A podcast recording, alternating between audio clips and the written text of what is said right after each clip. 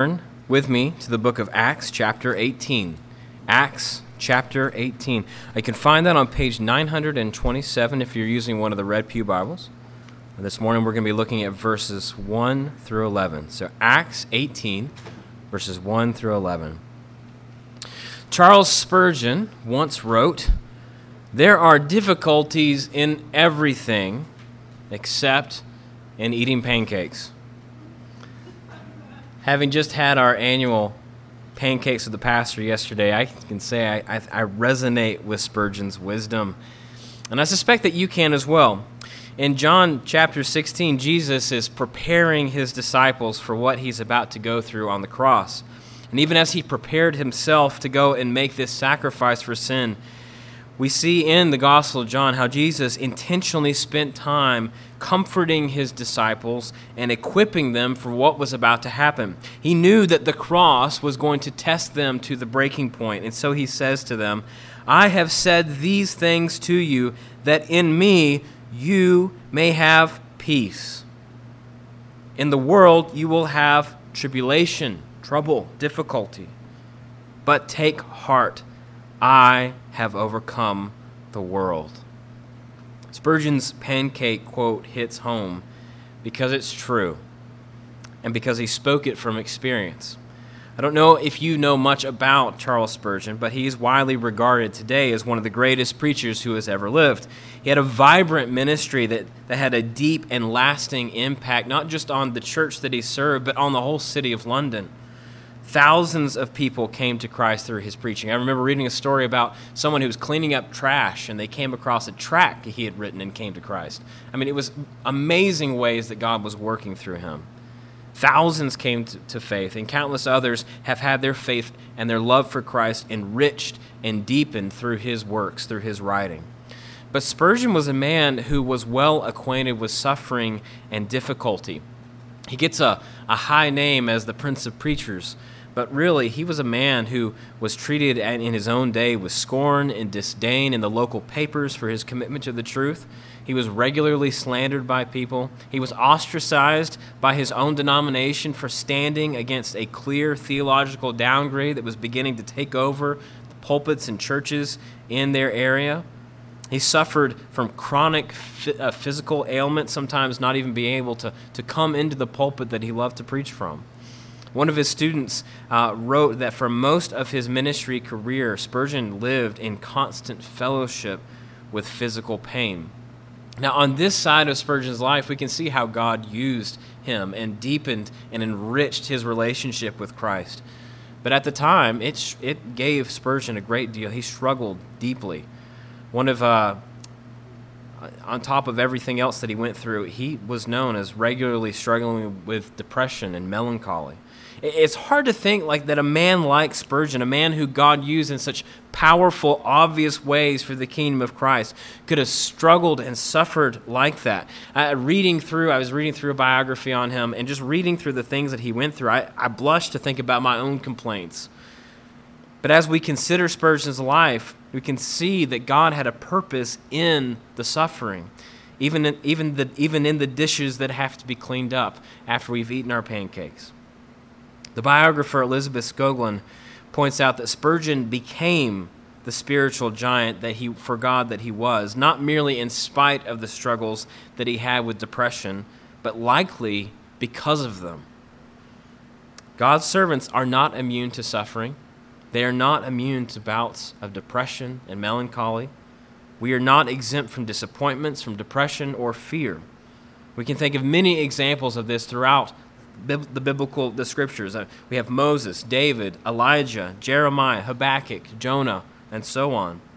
Jesus never told us that we would be free from these things. In fact, he guaranteed that we would struggle with them. But he also and strategically comforts us, reminding us that he has, in fact, overcome the world with all of its troubles. When, when God allows his servants to suffer, he has a purpose for it. He uses suffering such as that to prune his people, to make them more fruitful, to purify them. He uses these things to shape us into the image of Christ, who suffered for us. Through our weakness, the power and the victory of Christ is exalted and made complete. He humbles us so that he may exalt us. He makes us more than conquerors in Christ.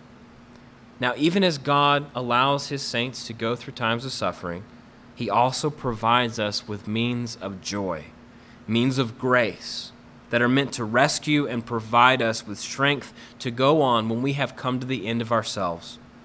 Like the angel that fed Elijah bread beneath the broom tree in the desert because the journey was too great for him, God lovingly cares for his people, gives us strength to keep going, even we are tempted to give up.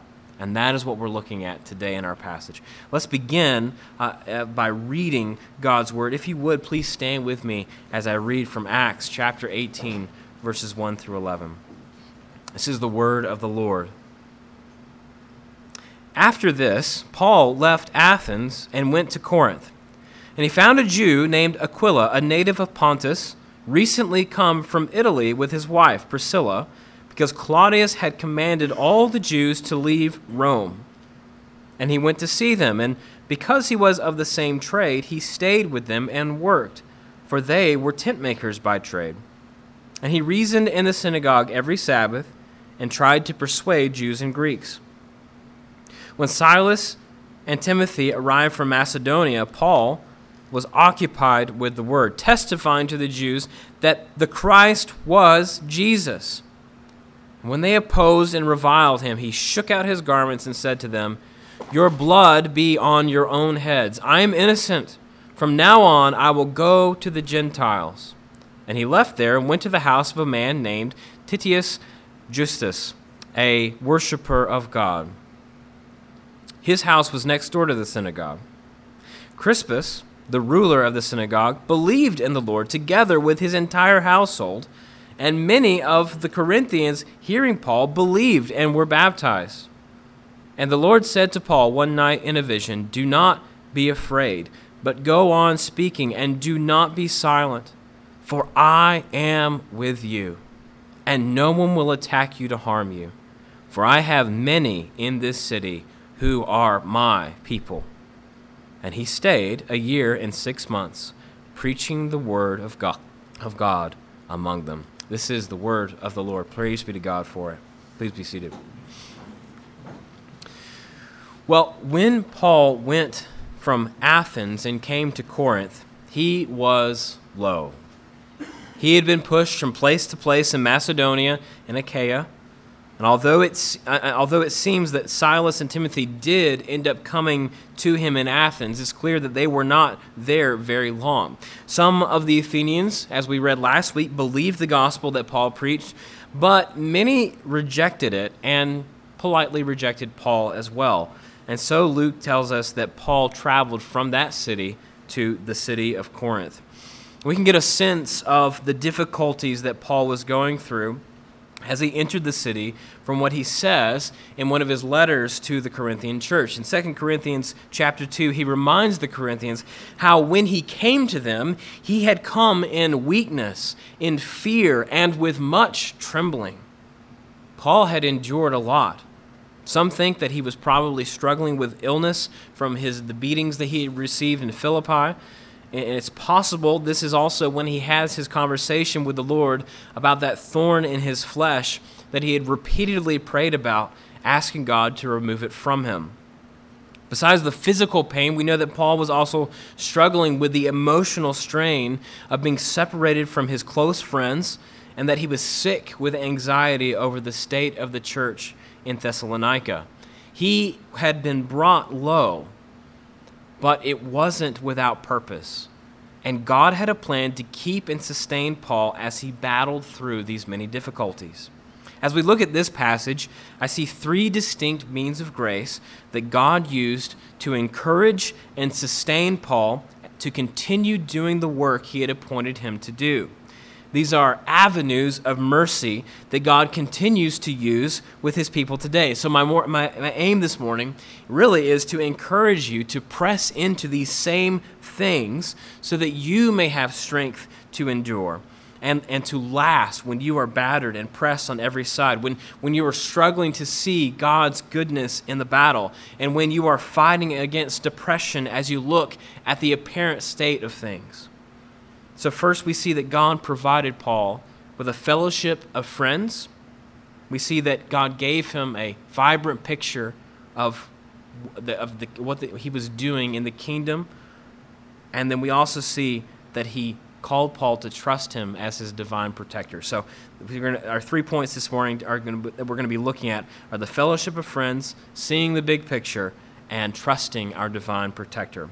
Let's begin by looking at this interesting fellowship of friends. Now, the city of Corinth was on a plateau in the area that connected central Greece to um, the area around the Peloponnese. Um, it was it was actually built quite high, and it made it very safe and secure as a city. And given that it was also next to the coast, uh, it became a very important, influential, secure city that maintained its position all the way up until the time of the Romans.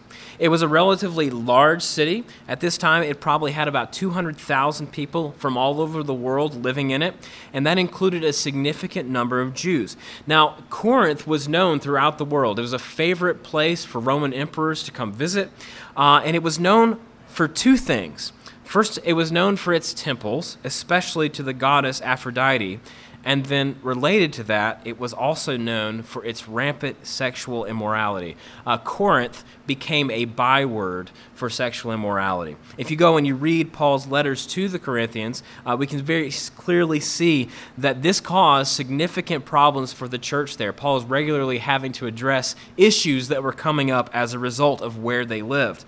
This was a city which, like Athens, we would expect would have provoked Paul's spirit with just, its just utter darkness. And yet, as Paul comes to the city of Corinth, he doesn't go about reaching the city in the same way that he did the city of Athens. Rather than going into the open market, finding people to debate with, Paul comes into the city a little more subtly. Having entered the city, Luke tells us that he found a Jewish man named Aquila who was a native of the area of Pontus, who had just recently come to Corinth with his wife, Priscilla. Now, Aquila and Priscilla owned a tent making business, and we see them travel quite a bit throughout the New Testament between Rome, Corinth, and Ephesus, which leads some scholars to think that they had a, a relatively established tent making business that had wings in all these important cities, that they were regularly traveling between them for work. Now, at this point, we have no reason to believe that Paul knew this couple prior to coming to Corinth. They themselves had only recently come from Corinth, uh, come to Corinth from Italy because of the Emperor Claudius's edict commanding all the Jews to leave Rome because there were riots happening in the Jewish circles over Christus. Now, they had come to, to Corinth specifically because of the edict. And while their initial connection to Paul seems uh, to be more or less a matter of coincidence, it doesn't take us long to see how the hand of God was at work in bringing this dynamic couple together with Paul. What we see here is the forging of a friendship that is going to last for years. And it is really amazing. Now, Paul, unbeknownst to us, Luke explains, was also a tent maker by trade. Jewish law required theology students to learn a trade to support themselves while they were studying. And this is apparently the trade that Paul had learned. So, this and their common heritage uh, had a way of bringing Paul to Aquila and Priscilla's door, at least initially. As he came into the city, Luke says that Paul went to see them. And because they were of the same trade, he worked with them in their business. But God had so much more in store for Paul and this couple. You see, Aquila and Priscilla were also believers. And Luke doesn't indicate that they became believers through Paul's witness. It actually appears that they were already believers, that they had already believed the gospel through the testimony of someone else. The gospel had come to Rome, and God had opened their hearts to receive it. And while I'm sure that it was very difficult and inconvenient for Aquila and Priscilla to leave their business in Rome to travel many miles to the city of Corinth, we can see that God had a very specific purpose and design for bringing them there to be a force of encouragement for Paul as he came into the city in fear and in trembling. Their house, their business, became a means for Paul to live and support himself as he continued to do the work of the gospel, going to the synagogue every Sabbath and working to persuade Jews and, Greeks of the good news of Jesus. Now, so as we look at this, Paul may have come to know this couple through work, but God had a greater purpose in this. Priscilla and Aquila become some of Paul's dearest friends. They are listed throughout the New Testament in multiple of Paul's letters, being called fellow workers with him, who labored alongside him and even risked their lives for him. Paul is always commending them in thankfulness, greeting them in his letters to the church in Rome, to Corinth, and also in his letter to Timothy. When Apollos comes and starts to preach the gospel at, at Ephesus, this is the couple who takes him aside and explains the gospel to him more clearly. They, they are a couple who lived well in the pursuit of Christ and the support of the church in cities all across the Roman Empire. And as we look at them, they are an example to all of us, and especially, I think, to those of us who are married, to think about how we are to, how we're called to use our homes, our businesses, our families to support the work of the gospel and to be a friend to those in need. Now, knowing how Paul arrived in Corinth, knowing that he was struggling physically emotion, and emotionally, we can understand that he had plenty of reasons to be down, to be discouraged, to feel alone, even though he was not alone. Paul had not been forgotten. God had not forsaken him, he had not abandoned him. In fact, he was already at work in ways that neither Paul, nor Aquila, nor Priscilla could have anticipated. Through this trouble in Rome and trouble in Athens, God brought them together and forged them together in a sweet friendship that would serve the gospel and bring light to the lost in darkness, those who were lost in darkness. Even when they are brought low, we see that God brought comfort to the heart of Paul, Priscilla, and Aquila through a sweet friendship that they had in their fellowship with Christ. When, when Christ calls us to himself, he calls us to an individual faith. He calls us individually. He knows us each by name. But he does not call us to walk the road of our faith by ourselves. He brings friends into our lives. He supplies our needs, and he, he brings us into fellowship with others who walk beside us in the truth, who we're able to pour our hearts out to, who rebuke us when we're out of line, who support us when we're in need, and whom we are called to support as well. Ecclesiastes 4, verse 9 says, Two are better than one because they have a good reward for their toil.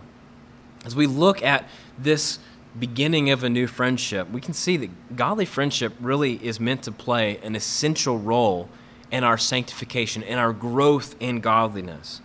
One of, one of the places where we get to have that fellowship is in the local church. In 1 Corinthians chapter 12, Paul describes how the local church is one body composed of many members, but with each one working together for the other's good.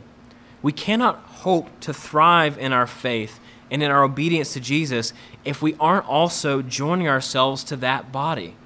A hand will not thrive if you cut it off and throw it away from the body it belongs to. But mere membership in a local church doesn't amount to much if we're not pressing in to have real relationships with each other. In the South, it's really popular for people to belong, to have a membership in a church, and to actually never go there. Growing up as a as a son of a pastor, I remember my dad getting lots of calls from people all over the place whose aunt's uncle, you know, twice removed cousin was connected to the church, and they had a grave plot there, and they were going to be there that weekend to bury someone. It, it was a strange relationship because there was no relationship. You can come to church, and you can still feel lonely can have your, your name on a membership roll and still feel like you have no connection. That's because relationships and godly friendships take work and effort. We have to be willing to open ourselves to one another. We have to press into one another. If there's anything that has been proved to me over the past two months, is that we cannot take each other's spiritual condition for granted. It is not someone stepping over the line to ask you, How is your walk with Christ? It is them loving you. And we need to be asking each other that regularly. You don't have to be best friends with everyone in the church, but you do need to press into the people who are sitting here around you. These people are not here by accident. In the same way that God brought Paul and Priscilla and Aquila together through an unexpected means, we say that He sovereignly forged them together into a relationship, a friendship that allowed them to walk together in brotherly love and affection for the glory of Christ. It's a beautiful thing. The people who are here sitting with you, your fellow church members, they have committed to you in faith to walk beside you in brotherly and sisterly love and affection. We have covenanted with each other to rejoice in each other's joys and to bear with each other in each other's sorrows. If this is going to work for us as a church, then we have to press into that friendship. We have to make ourselves available to the inconvenience, the cost, the late nights, and the early mornings, because that's the calling Jesus has placed in our lives. And it's through those things that He hones us and shapes us and sharpens us to be effective instruments in His kingdom. There is not one of us sitting in this room who is here by coincidence. We are here for a reason. The God of all comfort has a purpose for each one of us to press into one another. So, brothers and sisters, let's learn from Aquila and Priscilla. As hard as it was for them to leave Rome and go to Corinth, look at how God used them. Look at how He used their inconvenience to bring about something beautiful. It was not an accident that God brought them here at this time and at this place. And look at how they leveraged their business, their time, their home to care for a brother who is in need and as we look at that, consider are we doing that? It's something I think we can, sure, we can all improve in. But are we doing that? Something for us to take with us and try to emulate in our own lives. So God used friendship to encourage Paul as he came, but he also used giving him a bigger picture of what he was doing in the kingdom to encourage him as well. And that brings us to our second point. We need to develop a bigger picture of a fruitful gospel. Let me ask you this as you look out on the state of the church today, let's just say in the West, are you depressed? Are you discouraged? There's a lot going on, especially in the West, that I think can get a lot of us down. I know that there are many of you who are struggling on maybe on a daily basis, who are frustrated, maybe angry at the state of things that you see around you. And I want you to know I get it. It is hard, and it's getting harder. There is an obvious decline in our cultural, our, our, our, our culture, morally and spiritually. I think I, I read a figure earlier this week that 70% of Americans, that the figure had dropped in 20 years. It used to be 90% of Americans believed in, that there was a God. That has dropped to 70%. There's been a moral and a spiritual decline. There's no sense in ignoring that. And it, but the question is, what are we going to do with it? Sometimes it feels, I think, like you're hit, taking hit after hit. And so maybe that's where you're at this morning. Maybe you're struggling. Maybe your mind is conflicted with doubts and questions that have left you in a state of melancholy. Maybe your heart is full of anxiety about what the future holds. If that's you, let me tell you that I think you would have found good company with Paul here. There was a lot on Paul's mind as he came through the gates of the city of Corinth.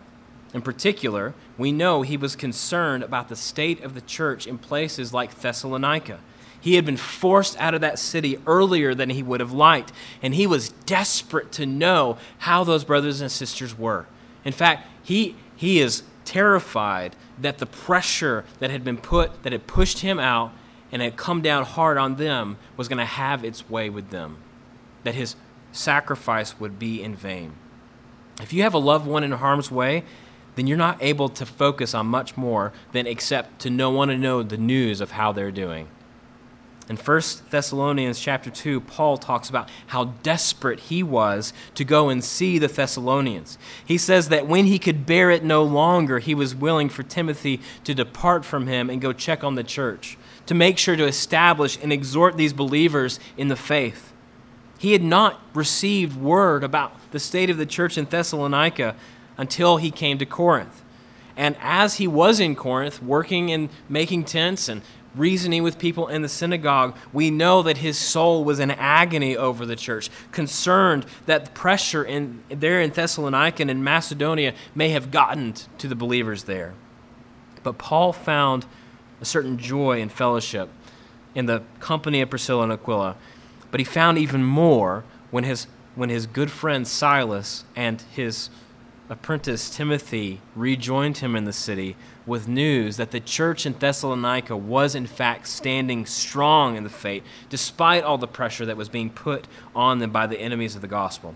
In 1 Thessalonians 3 chapter 6 Paul says, "But now that Timothy has come to us from you and has brought us the good news of your faith and love and has reported that you always remember us kindly and long to see us even as we long to see you, for this reason, brothers, in all our distress and affliction, we we have been comforted about you through your faith. You can sense how Paul just has this sigh of relief as he hears that the church is standing strong despite the fact that he's not there.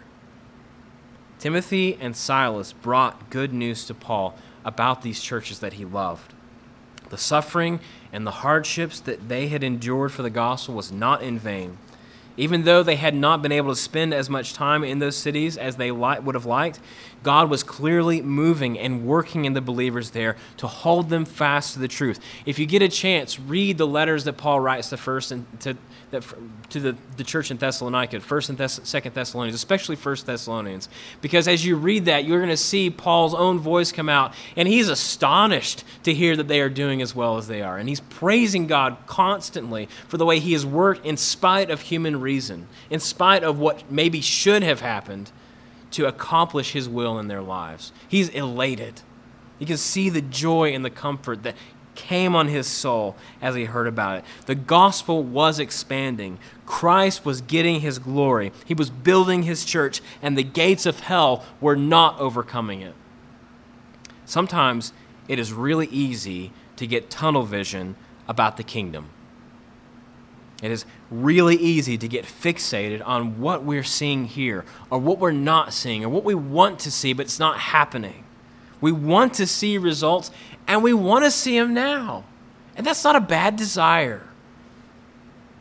But the kingdom of God is an eternal kingdom, it is a global kingdom.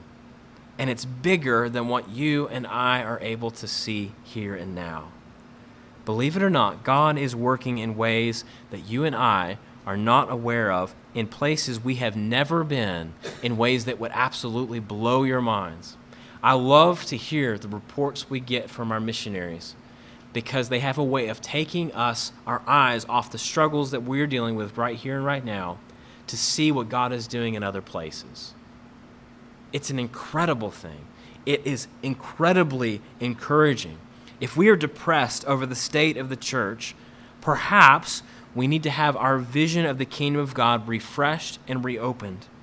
Every week, we pray for a different missionary partner. We do that because we believe that God calls us to support our brothers and sisters abroad, not merely to contribute financially to help support them, but to pray for them because they are doing something that God must bless if it's going to happen.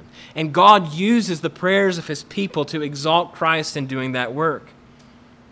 But as we pray for them, that prayer has another benefit as well it encourages us to see that God is in fact moving, that Christ is in fact building his church. The gospel is going to hard places. The Spirit is working in the hearts of men and women who don't speak the same language or have the same culture or customs that you and I have, but who are steadfast on the gospel and who have one heart, just as you and I have one heart to see Christ glorified. And that is a reason to rejoice. Whatever God purpose God has for each and every one of us, whatever God whatever purpose God has for us as a church, he has a big purpose that is happening here and is happening there.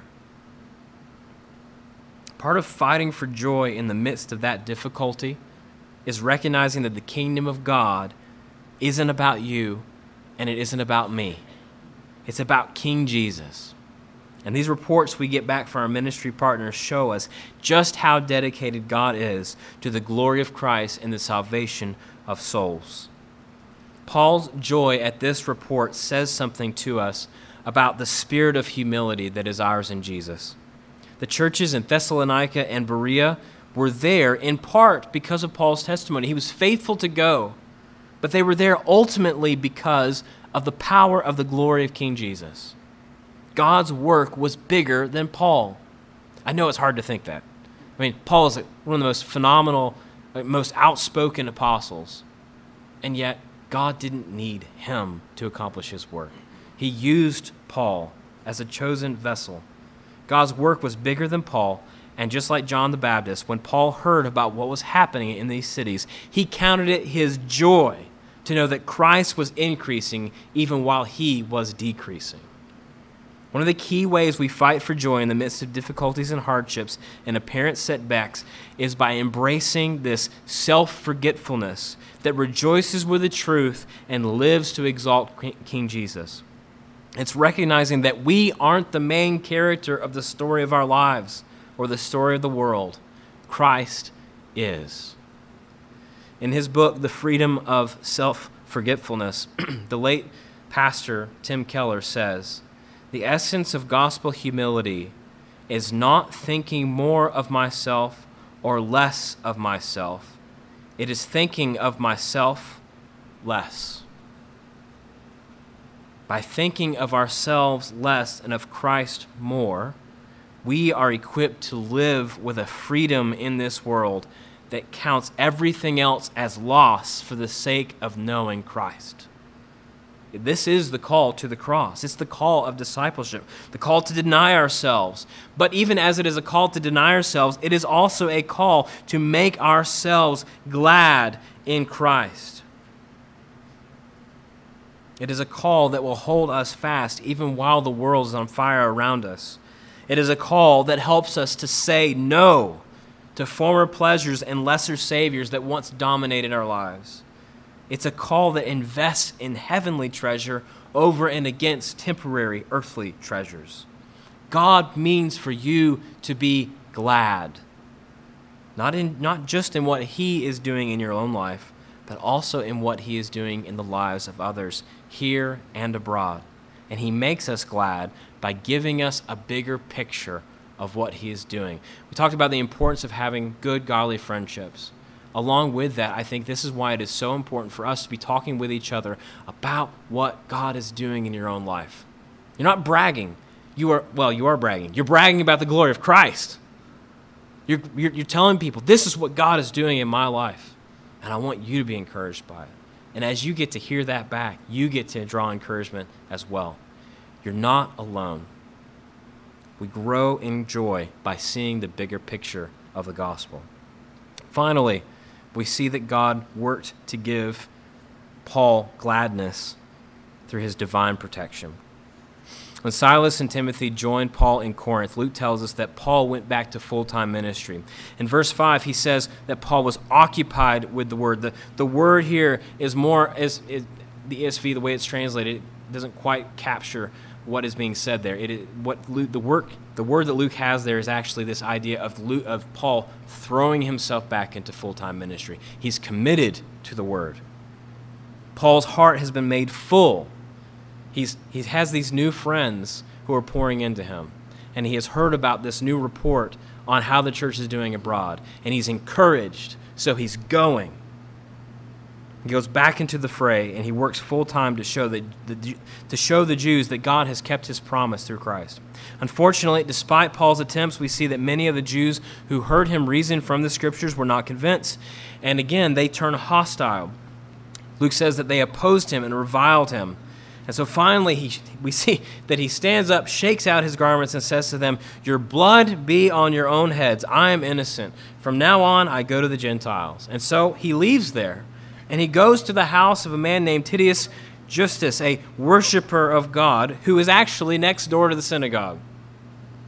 The hearts of many of the Jews in Corinth like that of the Jews in other cities, was hard to the gospel. We see that they remained unconvinced by Paul's testimony to the scriptures. They simply couldn't accept a crucified Messiah. But it was not a complete loss. In verse 8, Luke says that Crispus, the, the ruler of the synagogue, believed the Lord, and along with his entire household.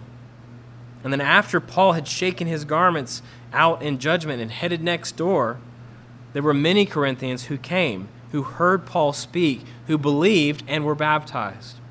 We know that Paul loved his Jewish brothers and sisters, and it's hard to read that he could have come to a point like this where he finally just shook his clothes out as a testimony against them because of their hardness of heart. But it wasn't as if the word of God had failed.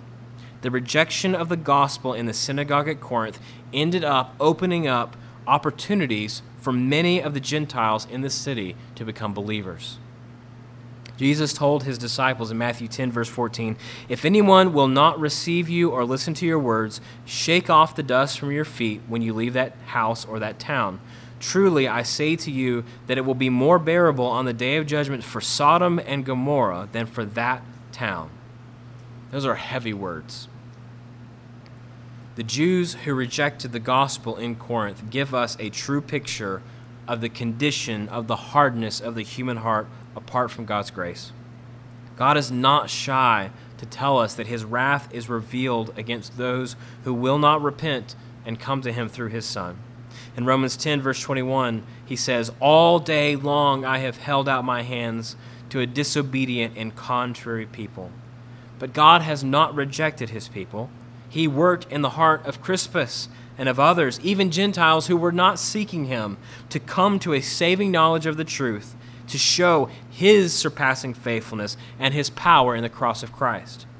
We must never take our salvation for granted. It is a gift of grace, and it is a gift of grace every time we see God work in the life of a person to convict them of their sin, to open their eyes to the truth, and to give them a heart of faith to believe the good news so that they trust in Christ. So now, as we read how Paul left the synagogue and went next door, we're kind of expecting for another riot to happen. But Luke tells us about a vision that Paul has one night. In verse 9, he says, And the Lord said to Paul one night in a vision, Do not be afraid, but go on speaking, and do not be silent, for I am with you, and no one will attack you to harm you, for I have many in this city who are my people and he stayed for a year and six months teaching the word of God among them. If Paul's heart had not already been comforted by his fellowship with his new friends and the report of his churches abroad, then this vision that he received in Corinth had to do it. This is like when Joshua met the commander of the army of the Lord before he was about to go and take on Jericho. Do not be afraid. Keep on going. Keep at it, Paul. Keep preaching the gospel. Keep proclaiming this message of salvation. I have many in this city who are mine. Keep going. No one is going to lay a finger on you because I am with you. There are three reasons this should have comforted Paul's heart. First, it confirmed Paul in what he was doing. Despite the challenge, despite the toll, the toll it had taken on him, it was worth it. Christ was being honored. And as Paul says, for me to live is Christ and to die is gain. Second, it should have comforted him because God is confirming to him that he has many more people in this city who are his. The Jews in the synagogue may have ridiculed him over the message he preached, but God had plans to call men and women from the nations into his flock. And he says, They are mine. So, Paul has a promise that this message and this mission is going to be successful.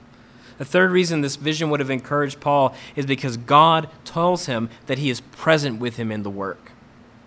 At the end of the day, it isn't Paul making the gospel take root in people's hearts, it was the Lord. And the Lord was telling Paul, Keep going. I am with you. No one will touch you. Keep on. Keep going. Now, we do not have to have the same dream for ourselves to draw encouragement from Paul's vision about the work that is before us here in our own city. We preach the same gospel that Paul preached. We, re- we have received what he received. This is our banner. This is our commitment, our hope, our anchor. Second, we have a promise that Christ will build the church and the gates of hell will not prevail against it. There are over 48,000 people in the city limits of Sheboygan, and there are many more beyond that. God has called us together as a church, just as He did in Corinth, and He is working here. Third, we have the assurance that Christ is with us as well. Matthew 28 ends with Jesus proclaiming, All authority in heaven and on earth has been given to me. Go, therefore, and make disciples of all nations, baptizing them in the name of the Father, and of the Son, and of the Holy Spirit, teaching them to observe all I have commanded you. And behold, I am with you always to the end of the age. That is just as true now as it was when Jesus first gave that commission. He is not a shepherd who abandons his flock, he is with us. He has been with us, and He will always be with us. Brothers and sisters, the culture around us is changing rapidly, but do not let that cause you to despair. Our hope is in Christ the King. He has given us each other, He is working in the world, and He is with us to build His church. So, as we see the comfort this brought Paul, let us press into these, these promises with a new, fresh vigor, with faith. And let us commit ourselves to the Word. And may God delight in us and honor Christ as we seek first His kingdom and His righteousness. Let's pray. Lord, we just want to thank you for the way that the Bible opens up the men and women who are in it in all their flaws and all their weaknesses. How in their emptiness we see the glory of Christ made full. How, in when they battled with depression, you were there to comfort and guide them. How, when the world seemed to be having the upper hand, you, in the midst of that weakness, proved that your power and your glory will prevail. Lord, no one wants to be put in a position of trouble, of trouble and challenge and, and, and trial. No one asks for that. And yet, in your goodness, you still design for your saints to go through times that press us. Because, Lord, you are not just committed to our salvation, you are committed to making us pure in Christ. You, you refine those who love like, like, a, like, like a refiner puts gold into a fire. The promise that you will bring it out more pure and more glorious than it went in. And Lord, as there are many things that pressed us, that, that we may have even brought with us this morning that have been vying for our attention as we've been reading your word and singing together, even having conversations this morning, Lord, we want to give those things to you and confess that we are but dust, but Christ is, has made us more than conquerors in him. His victory is sure. And help us to lean into that, Father. Give us hearts to rest in that. Lord, I pray that this afternoon we would go from this place and we would just feel at peace about what you are doing in the world and through us. And that as we press on this Monday morning, that you will give us strength to press on in Christ, that we will encourage each other in the fellowship of the saints, that we will have eyes to see your hand at work, not just in our own, own lives, but in those around us and in the church abroad. And finally, Lord, give us eyes to see your presence with us, that we would not dismiss your work as mere coincidence or as luck, but as your sovereign hand of providence that is always with us, always present, always dedicated to the joy of your people in the person of our Lord Jesus Christ. Help us Father, to press into that and to be the people you've called us to be. We pray this in Jesus' name in response to your word, O oh God. Amen. Response to what we